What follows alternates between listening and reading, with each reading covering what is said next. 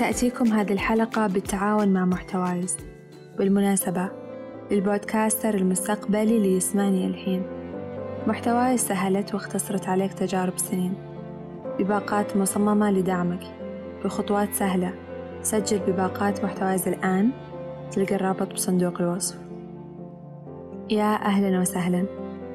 مرحلة الطفولة هي أجمل مراحل حياتنا، عشنا فيها الأمان والسلام بمعانيه الحقيقية، المرحلة اللي تكونت فيها أفكارنا وشخصياتنا، اللي استندنا عليها في اتخاذ قراراتنا وفهم تجاربنا، اللي وصلنا من خلالها لنسختنا الحالية. حتى مبادئنا وقيمنا هي ثمار متأصلة جذورها من مرحلة الطفولة. لكن الطفولة اليوم أصبح لها معاني مختلفة، والألوان اللي لون فيها الطفل حياته أصبحت محدودة، وهذا بسبب الشهرة، العالم اللي يدخل الطفل ويبدأ يحسب حساب لكلماته ونظراته وأفكاره، تحد من حريته سواء في المدرسة أو في الأماكن العامة، ويبدأ يمر بتجارب واختبارات حياتية قبل وقتها بكثير، اللي من شأنها إن تحول هذا الإنسان إلى روح كهلة تعيش داخل جسد صغير. في خطاب للممثلة ناتالي بورتمان، واللي تكلمت فيه عن تجربتها مع الشهرة في سن مبكرة، وكيف إنها أثرت عليها وقصت أجنحة الحرية اللي يتميز فيها الإنسان في هذه المرحلة العمرية. تكلمت عن حياتها بعد أول فيلم لها The Professional اللي صورتها بعمر اثني عشر وتم عرضه وهي بعمر ثلاثة عشر. تكلمت عن أول رسالة مخيفة وصلتها من معجب، وعن انتهاك قنوات الراديو المحلية لخصوصيتها، عن تنمر النقاد على شكل جسمها، التجربة اللي خلتها تعيش في حالة من القلق والخوف، خلتها تحس إنها لازم تدافع عن نفسها طوال الوقت، تغير فكرة الناس عنها فقط عشان تحمي نفسها وتحس بالأمان. عشان نفهم أكثر، هذه مقابلة أجراها عبدالله المطيردي مع الدكتورة خولة العوفي، أخصائية نفسية في علم النفس الكلينيكي، حاصلة على درجة الماجستير في نفس التخصص، اشتغلت لمدة ثمان سنوات في مجال الإدمان والاضطرابات النفسية لدى الراشدين والأطفال. السلام عليكم، أهلا وسهلا فيك دكتورة خولة، كيف حالك؟ وعليكم السلام، الحمد لله تمام، كيف حالك؟ الله يطول عمرك، شكرا لك على تلبيتك لهذه الدعوة. العفو. حلقتنا اليوم عن شهرة الأطفال وضيفتنا الدكتورة خولة. في البداية خليني أسألك، وش رأيك بشهرة الأطفال؟ الشهرة بصفة عامة مضرة على الفرد البالغ، فما بالك بالطفل؟ آه طبعا حيكون لها أضرار نفسية على المستوى القريب وأضرار نفسية على المستوى البعيد. حذكرها في خمس نقاط. اللي على المستوى القريب، حيكون عند الطفل إحساس بأنه شخص مختلف ومميز. الشعور هذا أوكي جيد، لكن الإشكالية وين؟ الإشكالية أنه مستمد هذا الشعور من الطرف الآخر اللي هم اللي هم الجماهير، اللي هم الناس. معروف أن الجماهير والناس بصفة عامة رأيهم متغير، يوم معاك يوم ما هم معاك، فإني أستمد الإحساس من هذا من الطرف الآخر، هذه إشكالية. آه برضو أنه أوكي هذا الشعور جيد، لكن لدرجة معينة الزيادة فيه يضخم مشاعر الأنا والغرور وتضخيم الذات. الكثير من الأحيان يوصل لمرحلة أنه يكون غير واقعي، فلما الصورة هذه تصطدم مع الواقع حيكون في إحباط إحباط جدا كبير. النقطة الثانية، حيكون في عندنا الضعف في التواصل مع أطفال إن من نفس جيله. وحتى لو قررنا أنه نحدد وقت أنه هذا الطفل يتواصل مع الأطفال اللي من جيله، ما راح يقدر يحس بالانتماء، فيلجأ للتو... للتواصل مع أفراد أكبر من جيله. طبعا هذا له, أضر... له أضراره. كيف له أضراره؟ لأنه لكل طفل مرحلة عمرية معينة فيه فكر معين وتوجه معين وقدرات معينة. مثلا أنا ما أقدر أجيب رضيع عمره أحد عشر شهر علمه يروح الحمام، حيكون له أضرار وتبعات نفسية جدا سيئة على هذا الطفل. كذلك مستوى تفكير الأطفال اللي أكبر من عمر هذا الطفل لها تبعات سلبية على الطفل. النقطة الثالثة اللي هي تحمل مسؤولية أكبر من عمره. تحمل مسؤولية إنه أنا إيش لازم أقول، أنا كيف لازم أتصرف، بالإضافة إلى التعب الجسدي في التصوير وغيره من هذه الأمور. فيصير في عندنا هنا اختلاط في الأدوار. هو دوره طفل، ما هو دوره إنه يتحمل مسؤولية إيش يقول، كيف يتصرف، آه يتحمل آه أعباء جسدية آه ما هي في عمره. فهذه طبعا لها أضرار نفسية على المدى البعيد. النقطة الرابعة، الآن الشهرة غير دائمة، هذا معروف، لكن لنفترض أنه هي أصبحت دائمة وحققت للطفل إنجازات كثيرة وأصبح عنده مدخول مادي وحقق كثير من الأهداف. حتى لو الإشكالية أنه حتى لو حقق هذه الأهداف في مرحلة عمرية معينة، مثلا خمسة وعشرين سنة، حيحس بالإحباط. إيش في كمان؟ أنا عندي كل شيء، أنا أنجز تقريبا كل شيء. بينما عمر خمسة وعشرين هو بداية أنه الشخص يبدأ يحقق أهدافه. النقطة الخامسة والأخيرة، أنه الإشكالية في الشهرة نفسها أنها تخلي الطفل أو الشخص حتى يدخل في عالم من المقارنات، يبدأ يقارن نفسه، تبدأ الناس تقارنه بغيره، يدخل في عالم التنمر. طبعا مهما كانت ثقة الشخص بنفسه قوية، تكرار التنمر وال... وال... والكلام السلبي على هذا الشخص حيأثر فيه حتما. تقريبا هذه هي الأضرار اللي تكون مترتبة من الشهرة.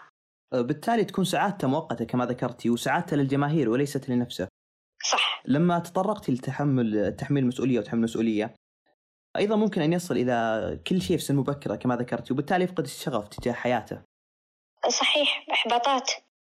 طيب خليني أسألك من الناحية من ناحية التفكير ومن ناحية المعايشة مع البيئة، إذ كيف يأثر طريقة كيف يأثر الشهرة على طريقة تفكير الطفل وطريقة تعامله مع الأشخاص ومع البيئة المحيطة به؟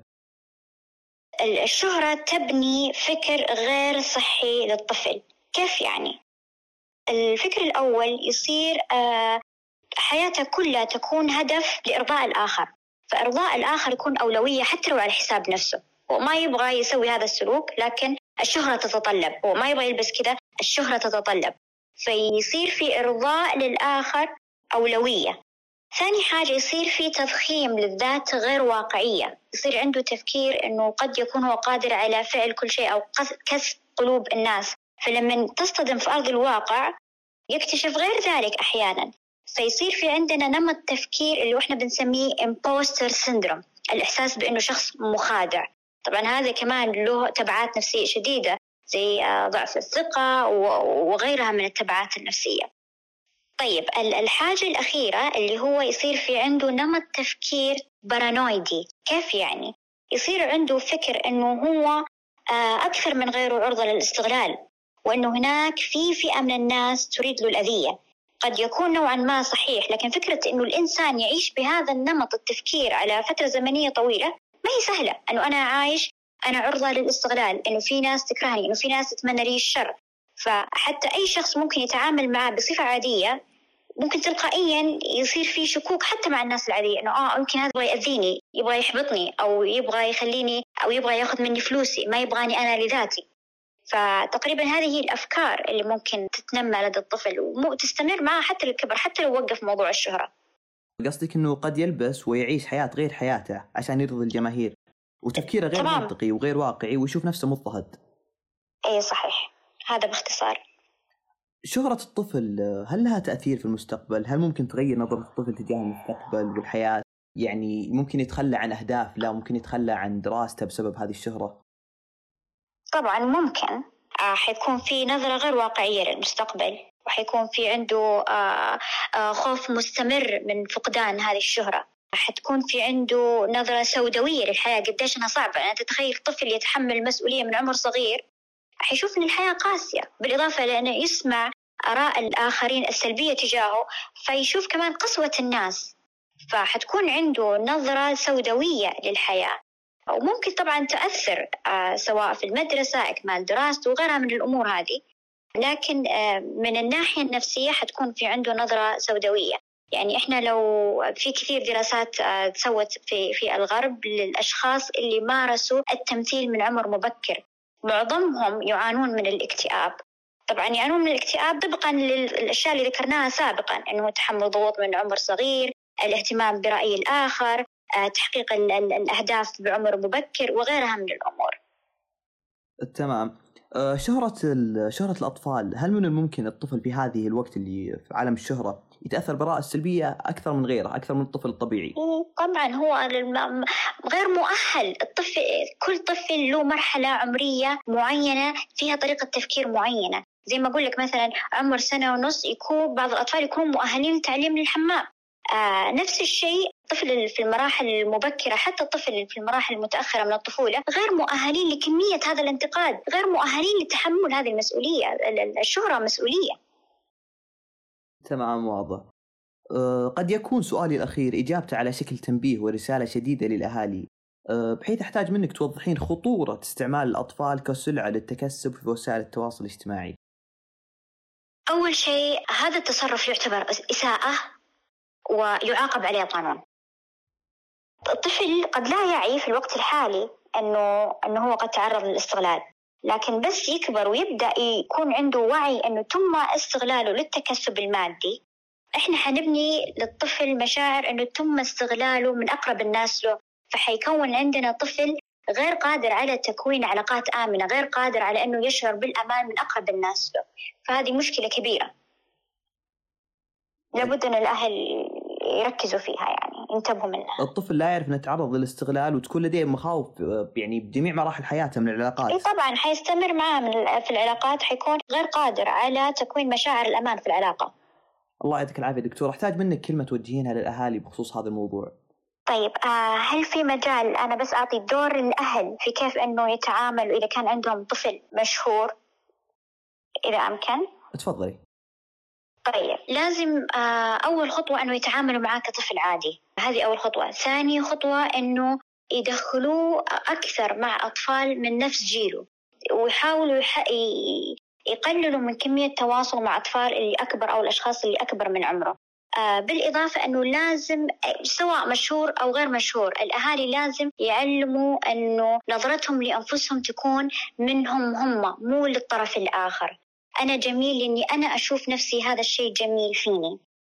بالإضافة أنه لازم يعرفوا أنه أنا شخص مختلف، مميز مميز ومتفرد، وكل الناس حوالينا كل شخص فينا متفرد ومميز، كل واحد فيه قدراته والإمكانيات اللي تميزه عن الآخر، ما في أحد زي الثاني.